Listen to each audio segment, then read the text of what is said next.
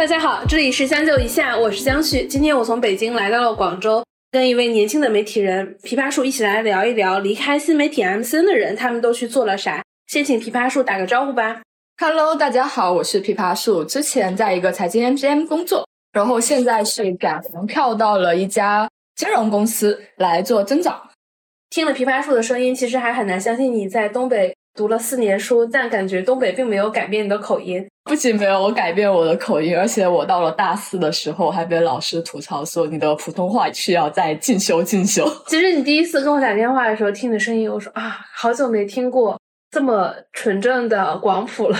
其实跟那个枇杷树认识是因为枇杷树有听我播客，我们有一些交流，然后我发现他在一些比较大的公众号有工作过，所以我觉得哎挺有代表性的。包括我自己比较早的时间，曾经兼职做过很多公众号的内容，当年也认识了很多运营。那个时候已经是一六一七年了，然后这几年也随着我去了媒体，去了互联网大厂，我又回头看那些人现在在哪儿，我会发现除了 IP 本人，好像其他人慢慢都销声匿迹，或者说我也不知道他们在做什么，所以我会觉得这个跟互联网垂类运营是不是一样，也没有未来。所以我觉得，哎，这里面有一个比较年轻有为的新媒体人，就很想跟他聊一聊。另一个方面呢，是我之前来广深跟很多广深的媒体人交流，我会发现广深的媒体人非常有特点。你猜这个特点是什么？特别现实是吗？对，因为其他人，比如说北京的媒体人，就是他会跟你谈谈理想目标啊，或者是更宏大的事情。那我觉得上海的媒体人呢，他是上下之间，就是一方面有一方面也有很现实的一面。我印象特别深，我曾经见过一个比较头部的公众号的创始人。在深圳的时候，我觉得马上就谈到钱的这一部分了。一般情况下是不会这么快的。我觉得，哎，广深这边的人其实还蛮务实的。包括今天来邀请你录播客，你请了你的朋友雪儿来，雪儿从深圳特意赶到广州，然后前面录的时候。你在那儿加班，然后这会儿我跟你录的时候，雪儿也去加了班。我就觉得 广州人这个搞钱的动力真的是好足啊，每分每秒都没有浪费过。就因为我们这边广深地区有个很明显的特点，就是你不管是什么样的公司，小公司也好，大公司也好，大家都在喊一个口号：活下去。是这几年嘛？因为这几年经济不是特别好。过往其实也会有这样的感觉，只是说最近几年表现的更加明显一点。因为广深地区，你知道它的发展其实也就是近二三十年才逐步发展起来。过往它的这种地区积累、行业积累是相对比较少一点。它不像北京或者上海说，哎，即使我们做的还不好，但是我们还有老底，我们还可以就是来有一些积累，可以活得好一些。但是这边如果你业务做不起来，那就真的懵了。其实我会发现，广深这边其实也有很多的金融机构，也有一些头部的财经媒体账号，但我觉得可能看起来没有像上海跟杭州那么活跃。就是从二级市场的财经号来看，北京也有一些，但是我觉得都没有上海跟杭州多。这也是跟投资比较相关的。但广深这边其实也有一些大的金融机构。我先说一个我的观察，嗯，我觉得很多，尤其是在 MCN 的人，三十岁以后就没有以后了。是的，这个是我的一个观察，要么就是在做微商跟卖保险，当然有一些 IP 它能长青下去，这是比较理想的情况。对对，甚至还有一些 IP 它可能有自己的全职工作，这也是一个比较理想的事情。所以我在想说，按照你的周围，因为我其实从来没有在新媒体机构全职工作过，所以我想问说，你周围的这些人，他们离开了新媒体 MC 以后都去了哪儿？去向其实还蛮复杂、蛮多的。这个其实大概可以分成这么几类吧。比如说，哎，原来他就是在过往其他行业有一定积累的，那他可能经历了新媒体的这样一段经历之后，又跳回到原来的行业来，只不过说他可以走到更加前台、更加面向市场的这样的一个部门去。这样说是因为，比如说这个人以前是金融机构的中后台，然后他在新媒体 MCN 做了一段时间，他可以变一个比较前端的岗位，比如说做机构销售或者营销。机构销售比难做，但是营销工作是相对来说问题还不太大，而且它其实会不太局限于金融机构。比如说有原来的传统制造业的这样的一些公司，比如做更偏向于硬科技这一块的。那他可能原来是一个产品经理，然后经历了这种财经媒体。我刚才发现你在哈尔滨读了四年的书，对你的口音居然一点改变都没有，让我真的很惊讶。他回到原来的那个行业，甚至是有回到原来那个公司里面，然后去到了他的市场部门。这样的例子是有的。接下来的话，还有这么几类吧，比如说有自己开始做账号，也做出了一定的粉丝积累，指导别人做账号，开始卖怎么做账号的这一类课程，去孵化 IP，去陪跑，这也是一类。你说到这种，我觉得互联网平台类型的运营，离职以后不去其他大厂，最容易走向的道路就是这条道。是的，但是。平台运营在我的理解里面，它可能离业务实操可能还会有一定的距离，因为 MCN 大家真的是在做这个事情，能在 MCN 里面活比较久的人，比如说能活个一到两年的这样的人，他们做账号的技能至少会有一项技能是很专精的，比如说特别会剪或者特别会写，那这样的人出来之后再转行来做 IP 孵化。来做账号这个事情，其实会比较好的能够上手。我现在想到两件事情，第一件事情是我周围有一些大厂运营的同学离职以后，其实有自己花钱学怎么做直播，怎么做孵化。我听说那个价格呢，大几万，我当时还挺震惊的。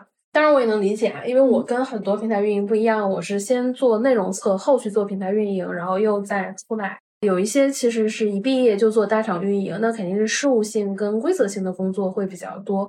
前段时间见了一个头部的媒体人，我们就闲聊，然后我就有问他说：“你以前也对接过很多平台运营，那很多人离开之后都怎么样了？”他说他也是头部账号好多年了，然后对接过很多人，离开做 MCN 的人也很多，然后做了两年之后就没声了，因为平台的规则也在变，可能两年之后它就是一个大变。你以前知道的那些，或者你以前的同事的也都不在了，所以你以往的优势也都没有了。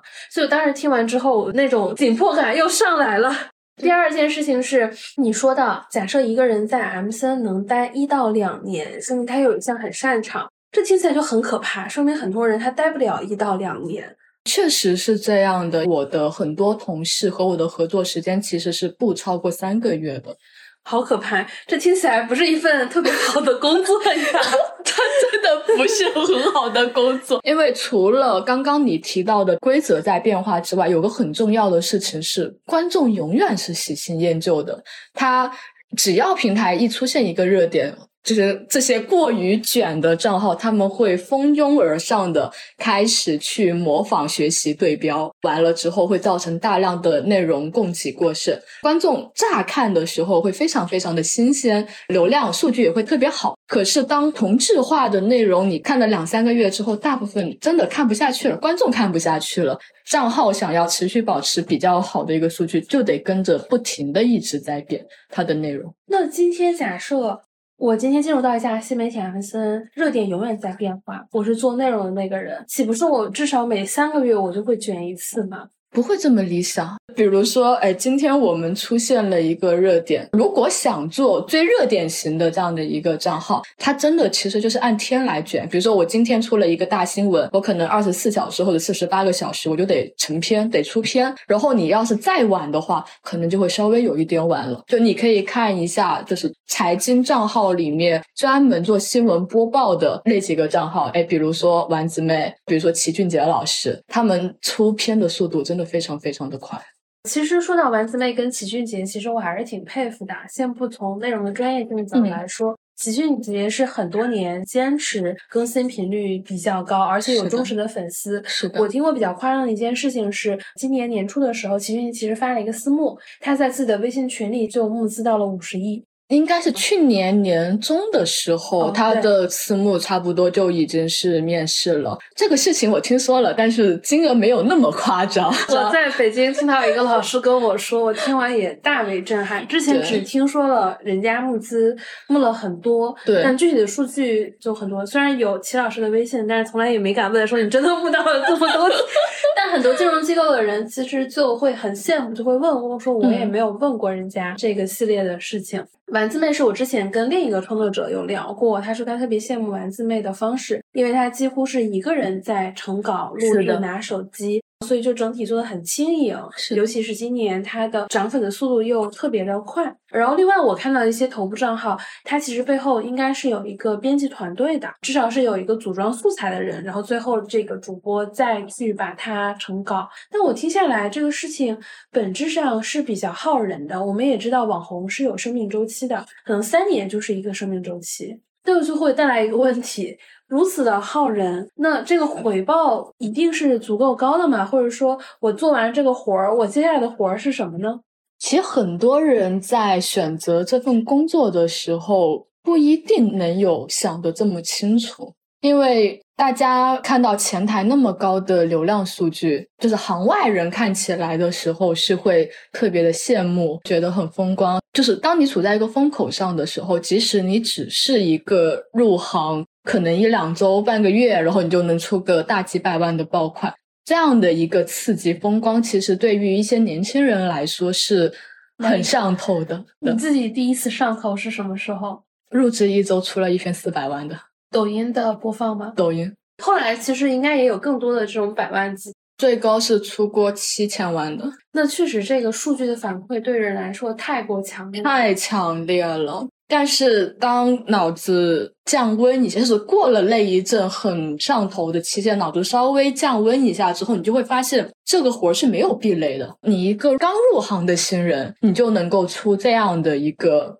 热点。你知道有一些老板会怎么想？我招的新人为什么没？从老板视角来说，招的人不对，是不是？你看别的新人一开始能七千万，为什么我招的新人不能？为了我未来的同行考虑啊，这个数据我纠正一下，七千万并不是刚入行的时候写出来的，那个时候已经是不管是对热点。对流量的这个把握，还是对内容质量把握，已经到了一定的程度。同时叠了一些机缘巧合才做的这个数据。换了我来，我根本没有把握可以再复刻一遍。这里还可以跟大家补充一下，皮皮树在读大学的时候，其实就有做和财经内容相关的很多事情。所以大家看到的，就像一毕业就有四年工作经验的人差不多。所以并不是说现在一下子都能七千万，这也纠正了一下别人招新媒体运营的一个预期。但是说回来，就是说工作年限在制作短视频爆款上面，它并不具有强的相关性，并不是说你在这个行里面干的越久，你出爆款的几率就会越大。这个相关性其实相对来说是比较弱的。我最近有一个感受，就是年龄越大的时候，其实你对新鲜事物的兴趣程度会变。是的，现在我在全职工作，周围的年轻人讲一些流行词的时候，我发现我已经不知道是什么了。过了三十岁以后，其实感受还挺强烈的。像我周围现在认识的比较好的这一批新媒体人都已经是零零后了。说到这个也是，前段时间看别人讨论这个做短剧的九州文化，听说创始人是九七年的，下面人零零后一大把一大把，九零初的打工人来说已经形成了一定的精神冲击了。但我觉得确实做内容有的时候跟年限相关性是很低的，专业可能跟年限是有一些相关性的，但是对内容的敏锐度这个东西其实是一个天赋度跟勤奋程度比较相关的事儿。就这么说吧，如果只从短视频内容上来说的话，它其实并不是你的专业度越高，你的流量就会越好。哎，说到这个，我有一个感受。反而我是觉得专业度越高的人来说流量越差啊，是这样子的。哎，就之前我也想跟你讨论一下，因为之前都是跟相对比较资深人讨论，我也想看听一听年轻人的一些反馈。就是我们会发现，越专业的人讲的内容，大众越不愿意接受。对，你觉得这个问题是什么？因为大家看短视频是来娱乐的。如果在娱乐的过程中吸取到一点知识，这是意外之喜。但是大家看短视频，不管是抖音还是小红书，包括视频号，没有人是真的抱着我要学知识的心态来看这个的。上班已经很累了，如果下班我还看一个老师在那里端着给我讲知识，但我下班真的不想再来这一遭了。你说到这个，我还挺有感受。最近那个 TVB 的新闻女王很火，然后很多人看觉得特别好。我当时看了一集，然后我就觉得，我说天呐，上班要这么累。本身白天已经上班了，晚上要再看一轮上班，人已经要承受不住了。就看完这个，不觉得很累很辛苦吗？这得赚多少钱？得接受这么多内斗啊！是这样的，所以短视频上你可以发现，它爆火的那些视频，它永远不是一个有七八分的人来输出七八分的知识给到观众，它其实可能更多的是一个有五六分的人讲的东西能被三四分的人能够听懂，这样的内容它其实就会更容易火一点。不会有一个问题啊，那这样说是专业的人都不适合来做短视频了吗？卢总啊，最好的反面例子。嗯，他很专业，但是他展现出来的东西用了一种很大众化的表达，是普通人也能够听得懂的。那这种其实就是一个专业和流量结合比较好的一个案例。其实我现在看的也比较偏少，但我偶尔真的会看卢总说金融的账号，尤其讲到一些行业八卦的时候，我还蛮爱听的。哎，是的，你这个心态就代表了非常多观众的一个心态。人家想听你们行业里面的专业知识吗？没有人想听，大家想听的是八卦，是好奇，是满足自己吃瓜的这种欲望。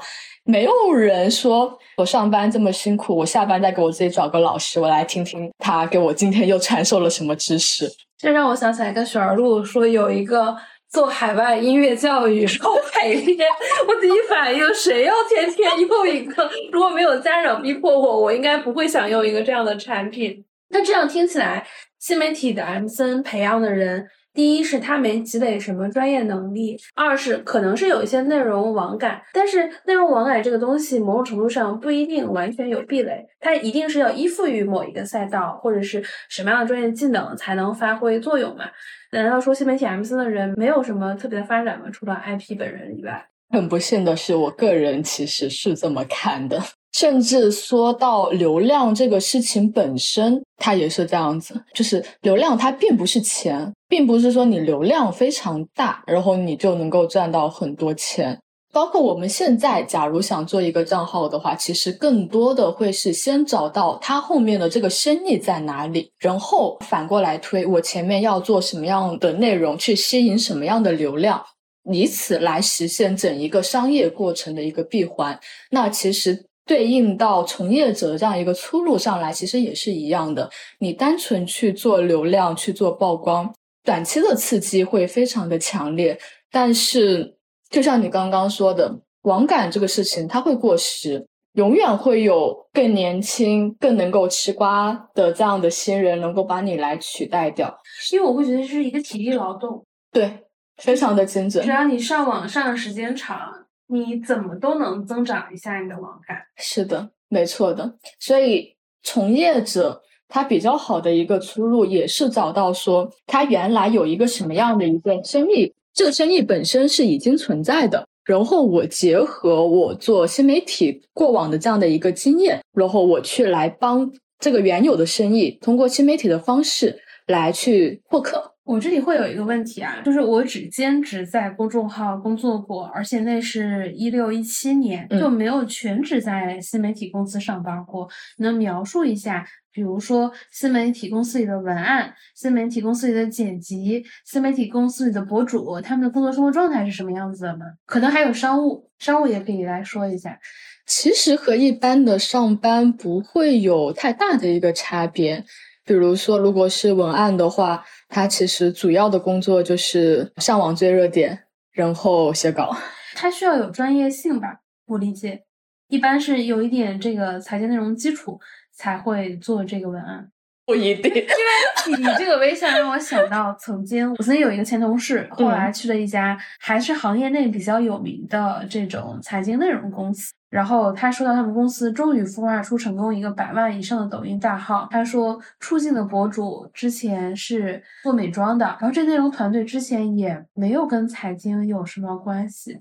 我当时听完的时候大为震撼，我说，哎，这不是一个财经号吗？他说其实这个东西就是一个新闻整合的能力，因为我们大部分内容不涉及到专业的投资建议，其实是一个泛财经的一个内容。你说到这个。我突然之间也理解了，就是财经它其实是一个大的赛道，如果下面继续细分的话，可以分成泛财经以及相对更垂类，涉及到投资，比如说股票、基金、期货，或者是更小众一点的不良资产处理这些，那这种就是属于对专业性会有一定要求的了。那我们只说泛财经的话，它其实就是两个新闻播报机和财经故事会。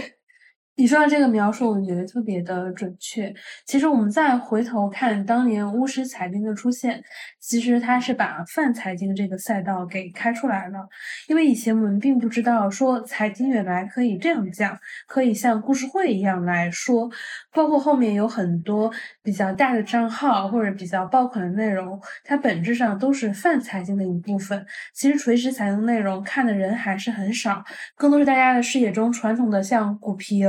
这种内容其实是以前传统意义的财经内容。是的，是的，因为财经内容它会有一些爆点的，就是永恒的流量密码，比如说某些大厂。比如说某些企业家，那这样的事情，其实大家会很有窥探欲，很想看，然后也容易获得一些比较好的流量。那像这样一类选题的话，只要讲的大差不差，不要出现太明显的这种知识上的错误，它其实都是一篇 OK 的稿子。在你说的时候，如果这一期有很多金融机构人听的话，他们的心纷纷都碎了。原来自己引以为傲的那些优势，在传播上都不是什么优势。是的，如果说你做财经内容想要获得传播优势的话，其实更多的还是满足大家一个听故事的一个欲望。比如说，我问一下年轻的媒体人，枇杷树，在你眼里面，就是比如说非泛财经、比较垂直于投资里面，有没有做的比较好的账号？齐俊杰老师。哎，说到齐俊杰，其实我看到他在喜马拉雅上有比较高的播放，包括在知识星球上，其实排名一直都很高，而且有两个圈子。你能具体来跟我拆解一下齐俊杰吗？齐俊杰早年的时候是通过语音的方式去每天播报新闻，以及去做读书圈的内容。这个跟马红曼有点像，还有吴晓波。这点我要赞扬一下两位老师啊，注意自己的措辞。是因为我曾经做过一个复盘，因为当时做知识付费项目前要做调研，我发现吴晓波，你别管他是什么时间播的，不管他什么时间录的，但他做到六年，几乎每天都有内容输出，别管是不是他自己写的，因为他也有自己专业的编辑团队，但是这个行业里面能做到这件事情的人就很少，除了他就是罗振宇，这一点就可以秒杀非常多人了。第二件事情是马红曼。马红曼当时在新买的专辑有早报跟晚报，虽然不是每天两个都更新，但一周至少更新五期，这件事情也能秒杀很多人。而且音频是有很严重的依赖性的，我今天听了你之后，我会持续的来听你这件事情。如果你坚持超过了三年，那你能秒杀这个市场上百分之九十九的竞争者。齐老师就是。风雨无阻的日更，然后每天早上你在上班通勤的过程中，你只要打开喜马拉雅，齐老师的新闻播报和读书圈已经准备好了。这一点其实我们还真的是要比较佩服的。当你真的作为一个内容创作者，坚持每天输出五千字以上的内容，而且是高密度的去输出一个知识相关的内容，这个活一般人干不了。我觉得确实干不了。以前我有一个老板跟我讲说，你只要坚持每天写三百字，我都不要求你一千字，你写几年一定有很大的提升。你刚才讲的是 齐俊杰每天五到七千字，这个其实输出的工作量还是。挺大的，就是卖方研究所的实习生都没这么干，太卷了，太累了。这个确实，先别管他的专业性和呃，至少他没做违法的事情啊。做兼职内容输出，至少他是一个很好的内容解读者，这点还是要比较佩服的。这也让我想到招财大牛猫跟古社区嘛，就是他自己其实也更新了七八年，而且几乎就是日更啊，他是标准的日更。我觉得这一点也能够秒杀非常多人。包括我之前也在江九一下录过的北漂民工，我之前跟他都是大厂打工人，他的工作强度据我所知也不是太低，现在也不太低，他也能坚持到日更。你先别管他更新的是什么，而且他这样更新至少也是五六年了，这一点其实也能秒杀很多人了。是的，自媒体这个事情，如果你能保持每天去输出一篇内容。这个事情就已经非常非常的强。你说到这个，我想到我只看《北漂民工的日常》，因为我那个时候就天天跟他同组同事说，我说这个人，我们天天都坐在这里上班，他在四楼，我在三楼，为什么一天还能发十几条微博？就是我都怀疑你们组的工作量了已经，但是他们确实也不轻啊。但我这点是非常佩服他的，因为你会发现这个人坚持，而且覆盖的行业信息全面，每天也没有那么多时间去反复筛选你的信息来源，你就会觉得他非常好。这个行业的圈子你就看他就可以了。就其实秦老师为什么能够长青？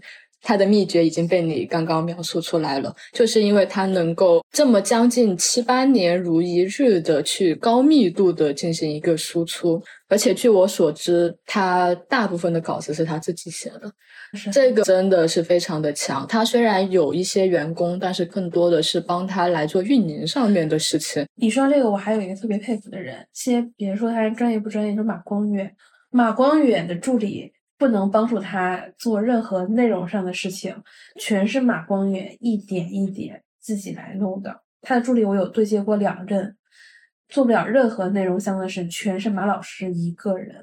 所以从这里可以看出，内容创作者想要熬出头，贼卷呐！卷是。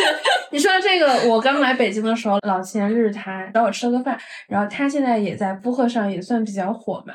他跟我说，其实我每天的生活都还蛮有规划的，因为我要日更，还有知识星球，所以我的社交其实是很少的。因为其实如果你不上班，其实依靠的是你更大的自驱跟自律的这个力量。然后他就是每天都要去写，然后他的社交控制在一定的限度，真的是我觉得他也是七八年如一日吧，到现在。你这样一说，我现在播客这件事情，至少我要按照七八年的角度去考虑。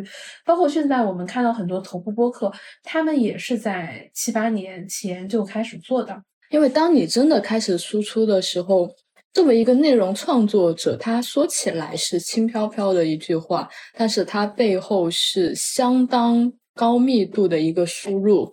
你现在有没有发现，我们讲完这几个头部创作者，我们都说的是 IP 本人。这样听起来，他的新媒体 M C N 的员工都没做过什么事情，或者说做的不是最主要的事情，不是核心相关的内容。这听起来，这个工作就是没有价值沉淀在自己身上。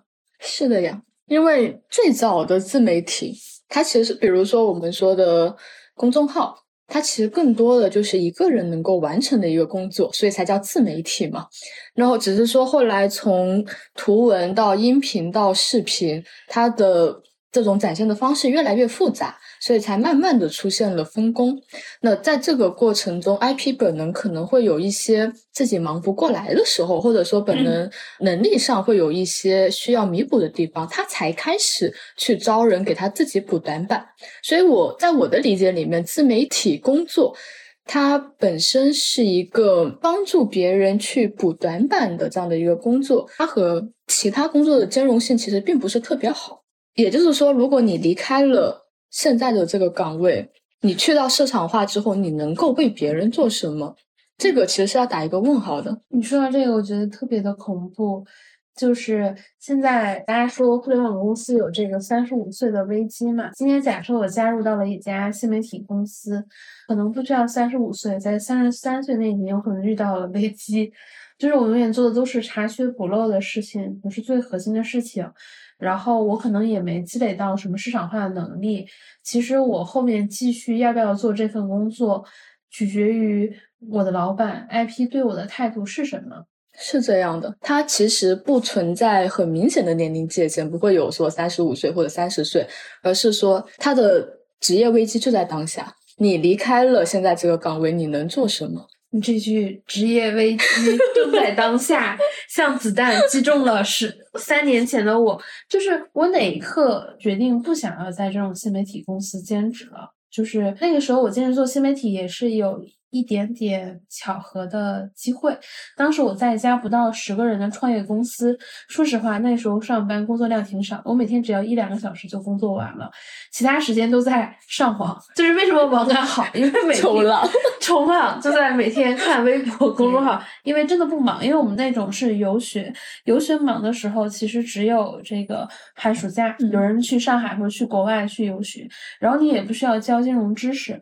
你就是负责更新公众号，我们这公众号还不用原创，就选选文章，所以大部分时间都是在冲浪。所以我觉得我的网感一直都很好，主要是那几年打下的基础实在是打得太好了。我当时也是在冲浪期间认识了一个姐姐，很优秀的一个本硕博，然后在国企职位很高。后面我们甚至做了一个品牌。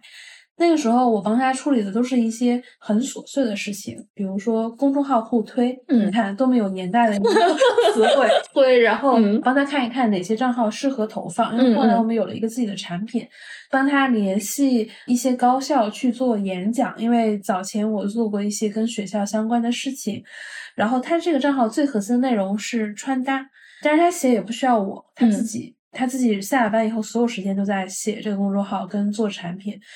然后那个时候我就发现一个问题，当时认识你可以想象公众号里面所有穿搭的博主，头部的到腰部的，我几乎全都认识，但是没有意义。就是人家如果想跟博主本人交流，比如说大家行业里面的穿搭或者元素啊，他跟一个运营交流什么呢？是的呀，交流互推嘛，这无非是一个流量的一个计算方式的问题。是的呀。然后我当时就意识到，我认识再多的博主，看再多的文章。我都没写过，我永远都没有办法跟对方在同一水平线上去对话，我甚至不需要同一水平线，就是话题都没有。所以在那个时候，我觉得哦，这件事情只能说你拿业余的时间在换钱，或者说你自己也想写这个方向的内容，然后你看了一年多的时间，你开始动笔了。但这个事情只要你没开始，你就等于什么都还没有。是的，但是我要感谢那份兼职，让我后面去了媒体，提供了一个能力上的一个补充吧。就是你对于自媒体的生态是非常了解的，市面上有哪些玩法，怎么去找到重要的人。但是我会觉得这个能力，它就是一个相对比较过度的跟短期的能力。其实我现在对新媒体。的工作的看法其实和你差不多，我会觉得这份工作它注定是一份短期的过渡性的这样的一个工作。比如说你过往可能没有特别喜欢的一个行业，当你想要去进行一个赛道切换，但是你又没有办法去很好一步到位的时候，你可以通过在新媒体工作的这样一个经历去做的一个小的切换，帮助你去换到你最终想去的那个行业。你说的这个往期里面，我还真有一位这样的嘉宾，他之前是在上海一个理财头部自媒体工作过半年左右的时间，后面去了腾讯。之前他是在一家传统的制造业企业做 marketing，但是他有一个本科是北大啊，但是他确实是通过这份自媒体的工作转换了一下赛道。这样事情其实还蛮多的，尤其是在短视频刚开始兴起的时候。比如说，你在一个头部 KOL 在那里做个半年或者一年的时间，然后跳到平台公司，比如说字节呀、快手啊，这种案例其实还是比较多的。但是等短视频发展到已经火热了这么几年之后，再想去跳往平台公司是一个比较难的了。但是好消息是。很多原来过往的这样的一个传统行业，它和新媒体之间还是有非常强的一个信息差。它最新的一个玩法是什么样的，很多公司其实还是不知道的。那在这个过程中，从业者是可以通过他所掌握的这些行业的技能或者信息差，去完成一个职业转换，只是说一定得快。你说到这个，我其实也有吃过这个时代红利。我想了一下，自己还真有啊。这个公众号是一次，其实，在中视频的时候，我也有吃到这个时代红利。因为当时某一个平台在招人的时候，我当时恰好符合三十岁以下财经背景。认识有很多所谓的 KOL 资源，就是有些微信联系方式，自己还做过中视频，且数据不错。该系统平台数据不错，而且是连续有几篇，然后还愿意从上海 transfer 到北京，所以当时我在下线的公司换到了。所以这一想想，哎。符合你刚才说到的那一点。但你说到这个，我还挺有感受的。短视频到这个阶段，几乎没有再从。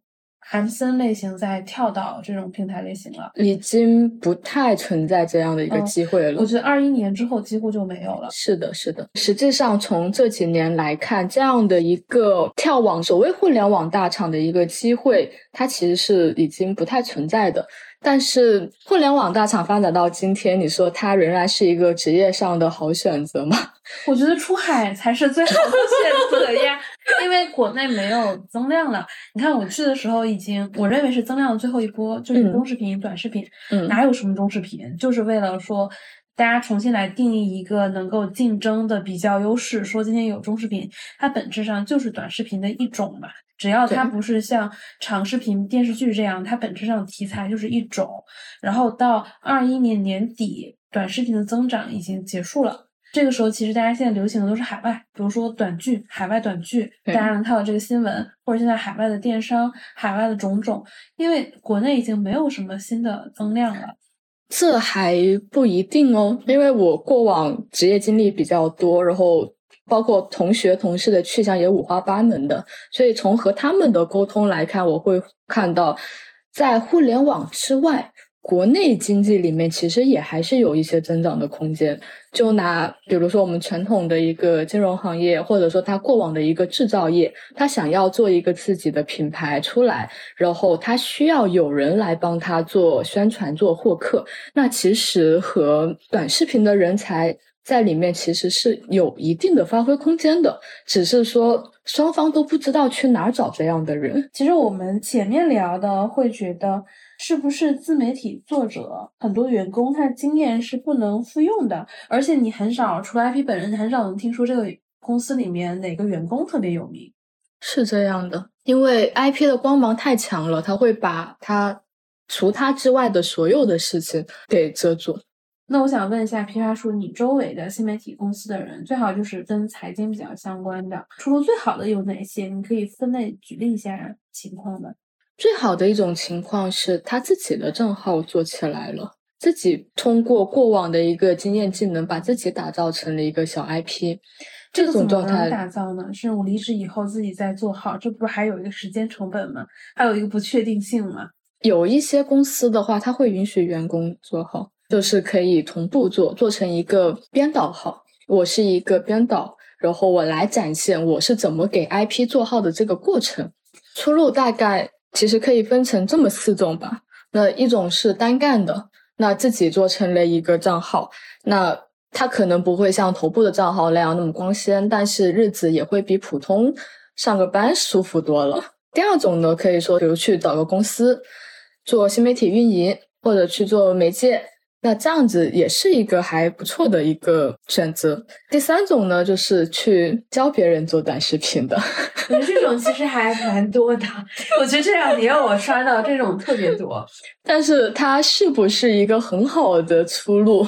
我觉得这个问题是要留给时间来回答的。至少目前还看不出来结果。因为他们做很多只有不到一年的时间，还没有被快速的挣尾票。是的，而且从我个人来看的话。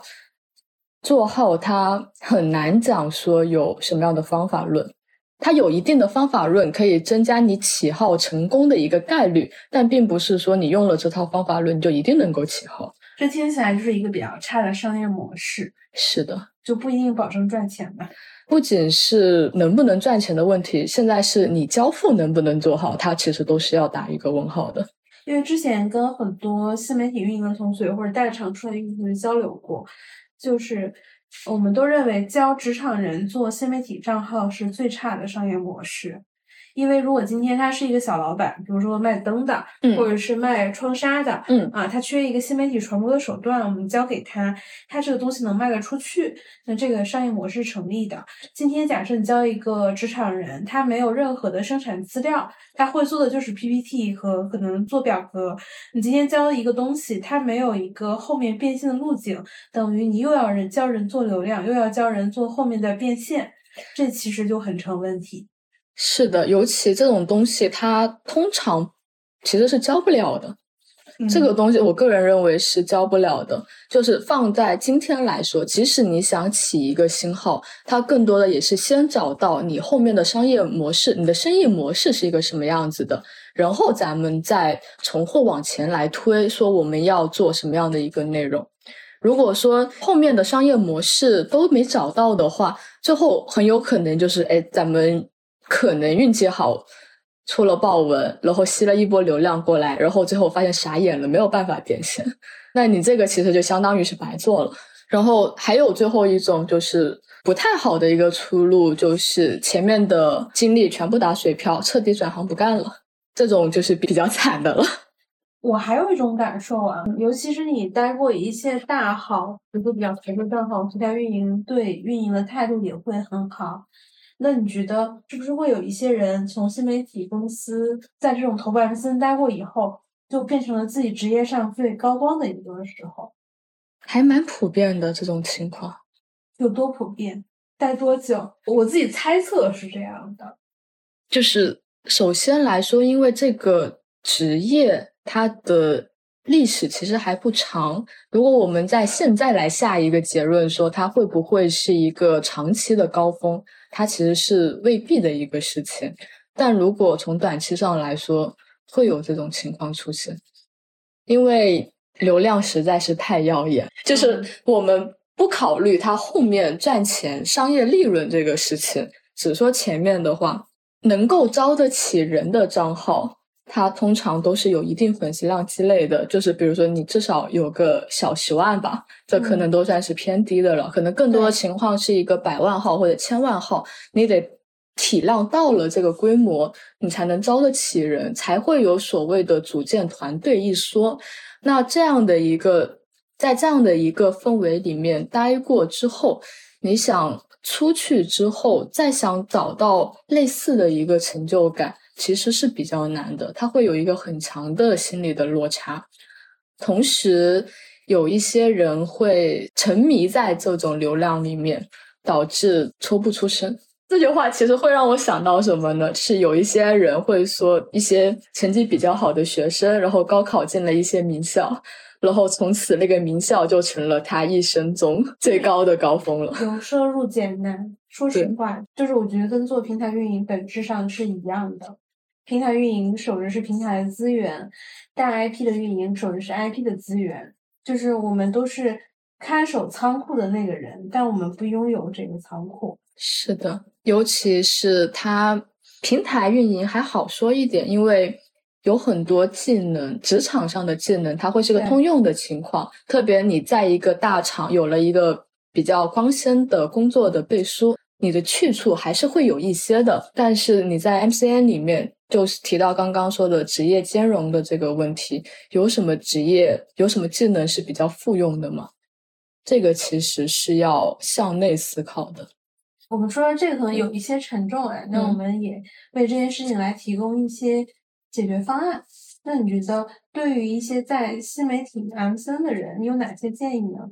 人已经去了，这个决定已经做出了。我至少现在已经做了三个月了，我可能做了三个月以后，决定继续再做接下来的三年，也可能这三个月之后要再找下一份工作了。首先，我的建议是在有可能的情况下，自己来尝试做一个小的账号。你其实不要求说你做成多大号，但是你把从最开始的一个账号的规划。到选题，到内容的生产，然后再到后期的发布运营，把整一个小的流程跑过一遍。你有了这个感知之后，一方面是你可以对你现在的工作会有一个更大的感触，从一个全盘的思维来考虑你当下的这个工作，对工作本身是有好处的。另外一方面，也能够给自己留一些工作上的退路，万一号就做成了呢？那我会有一个问题啊。我猜有的人会有这样的想法：我今天去一个大 IP 的公司里，我学一下他怎么做账号，我再做，这样会不会更好？不一定，因为每一个大的 IP 的出现，就每一个大 IP 它能成，它都有自己的独特性，而这种独特性，它会别人是比较难复制的。所以其实有一段时间，我们会流行说，就即使我们找对标账号。一定不要找行业里面最优秀的那一个哎，，这个要去看老二、老三是怎么做的。哎，这个观点第一次听，我还有一些好奇，为什么不是照最优秀的那个呢？因为最优秀的那个，它独特性太强了，一般其他人是没有那种复刻条件的。那我们假设来说啊，我们嗯以直男财经，你觉得它的独特性是什么？好笑了，我之前有个同事是从直男跳到小 A 类里去的，他是他从杭州跳到了广州，深嗯圳跳到了深圳，他的说法是直男自己都不知道他为什么能火。我觉得它的核心因素是它独特性在于它做的太早了。时间是一个因素，但他直男本人的表现力很强。一开场就是家人们呐、是，我觉得他的声音其实很洗脑的。很洗脑，而且直男自己本身也是一个媒体出身，他对传播性的把握嗯是蛮好的。那最优秀像丸子妹、温亦菲算不算？丸子妹也有自己的独特性，丸子妹的独特性会看评论可以看得出来，很多人会去说，哎，丸子妹的眼睛是什么样的？对它会有形成一个记忆点。我跟你说，我每次看她视频，盯着她眼睛看，我觉得好圆啊，而且不是 P 的。是的，就你会发现很多爆火的这种账号，并不一定是它的内容怎么样、剪辑怎么样，而是说它能够形成一个很独特的记忆点。别人一嗯说那个记忆点，他就能想到那个账号。对，这种东西是真的没有办法复制的。我跟你说，我的前任某老板杨天南，他喜欢小 A 学财经，他每次看只为了听最后一句 respect。我很早在小 A 没那么火的时候，他就推给我，他就说，他就每次就是为了听最后那一句。是的，这其实也是一种记忆点。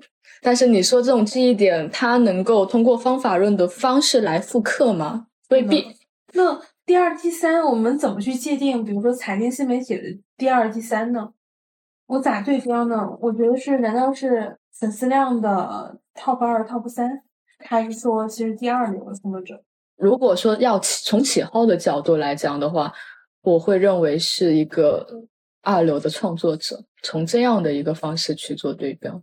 你这样说，某种程度上我能理解，就是平台的思路一般是说，我肯定是首先对我的大盘来要负责，就是嗯我的整体播放，然后整体播放怎么鉴定我做的好不好，是我要打 showcase，那比如说直男是 showcase，温亦嗯。菲是 showcase，丸子妹是 showcase，这个 showcase 可能不是平台干预，是人家如何如何做到了头部。那我们一般会出现了之后，我们会复盘，它可能 A、B、C 有这三个优点，嗯然后我会透传给我腰部及腰部以下的创作者，说你看，这样这个作者一二三，我们事后总结是这样的。那二流的创作者可能就复制了这一部分。嗯嗯，那这样我会觉得他是知识的三传手啊，这个经验已经传了三遍呀。但我觉得学习老二、老三有一个重要的原因是，它是符合这个垂类赛道的基本规律，是的，就是因为第一、第二的特殊性太强了。是的你，就说丸子妹的眼睛，假设一个 QL 有丸子妹的眼睛，直男的表现力，小 A 的脸，然后还有这个周元每天直播的动力，天啊，这个创作者太特殊了，但也不一定成功。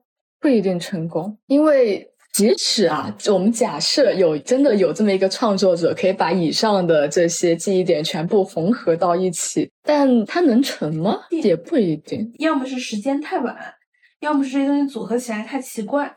对，它能够成为一个记忆点，其实就很特殊，太特殊了。你这这样说，我觉得还蛮有道理。比如说，今年在我心目中比较亮眼的，其实卢总说金融，它等于之前没怎么出现在大家眼中的一个 IP。你说它具备以上我们提到这几个人的特点吗？不具备。不具备。他的所有的记忆点一定是之前没有出现过的，他才能够成为记忆点。就是爆款记忆点都是不可以预期的，它一定是探索出来的它。一定是探索出来的，所以我会觉得，如果从做个人账号的角度来说，做到最后其实是向内求，去嗯发掘自己过往特殊的一个经历，自己能够被别人记住的那一点东西，然后通过短视频的方式展现出来。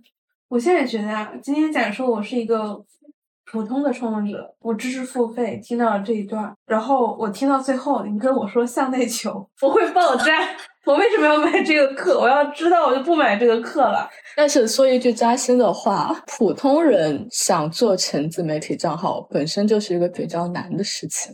这话容易挨打，因为现在最流行就是普通人要做自己个人 IP，要做超级个体。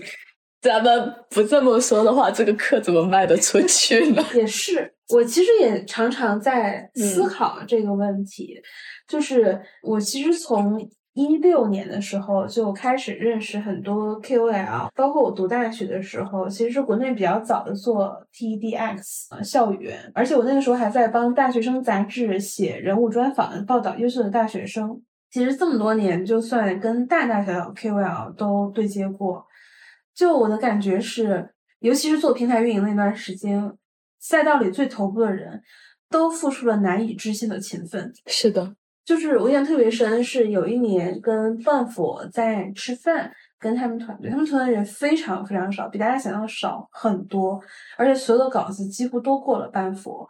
然后那天是我从北京出差到上海，然后我可能稍微有点迟到，在吃饭前，半佛拿出电脑在改稿，然后我到了之后就把电脑收起来。然后我们叫车的时候，等车有一段时间，就吃完那个时间，然后半佛再把电脑拿出来再写，他就跟我讲，他说一天他至少要改三到五篇稿子。我敢说，这不是一般人的工作量，这个工作量非常非常的大。他那段时间胖了很多，然后他只睡三四个小时，而且他的那个睡眠时间跟正常人的睡眠时间也是有一些不一样的，他的时间表排的非常的满。从我过往的一个经历来看，一篇五百字左右的稿子，我可能要改一个小时。因为改稿这个事情，它尤其是在稿子还并不是特别成熟，它的框架还没有很好的情况下，改一篇稿子的难度其实是比自己重新写一遍更难的。对，其实改稿是一个比较辛苦的过程。是的，我听完之后就觉得人还是要努力啊。听完觉得普通人首先去 MCN 好像也没什么发展，但我觉得不会。我觉得新媒体 MCN 对于很多人来说，它就是一个弯道超车的机会。但是这个弯道要存在的时间比较短。是的，如果你工作一两年以后，你可能跟市场就有一些不适配的问题。大家会说什么？就是要求太高啊什么的？不是的，因为你今天假设想挣这份钱，想接受在市场上获得一份职位，那请你在没战胜它之前，你就接受这个游戏规则。对，大家就是这么要求的。你只能说战胜，然后说改变，说我再挑再选怎么样？第二是说，我觉得如果去 MCN 还是要去头部的。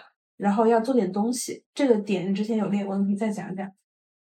我现在会觉得，就是假如你已经入行了新媒体这个行业来的话，那我会觉得，首先你尽量去一个大的一个账号，因为这样的一个账号，它会有一些资源会多一点，然后其次是试错空间会更多一点，你可以借助这个机会来打造出自己的一个作品集。完了之后，你带着自己的作品集去找一个认为后面觉得还比较有发展空间的这样一个行业来进行一个弯道超车的一个过程。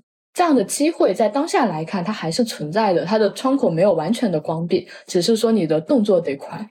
今天和枇杷树聊的还是很开心，虽然枇杷树比我年轻，但我又知道了一些新的我之前不知道的一些八卦。然后我这次来广州还挺有收获的。首先是我觉得广州的天气还是要比较舒服的，然后好吃的又特别多。然后我发现其实这边的金融机构和财经机构其实还蛮多的。只是之前没有太多机会来华南这边来多看看。华南这边的媒体人的优点就是务实，还是要多跟华南的媒体老师多交流交流，学习一些新的知识。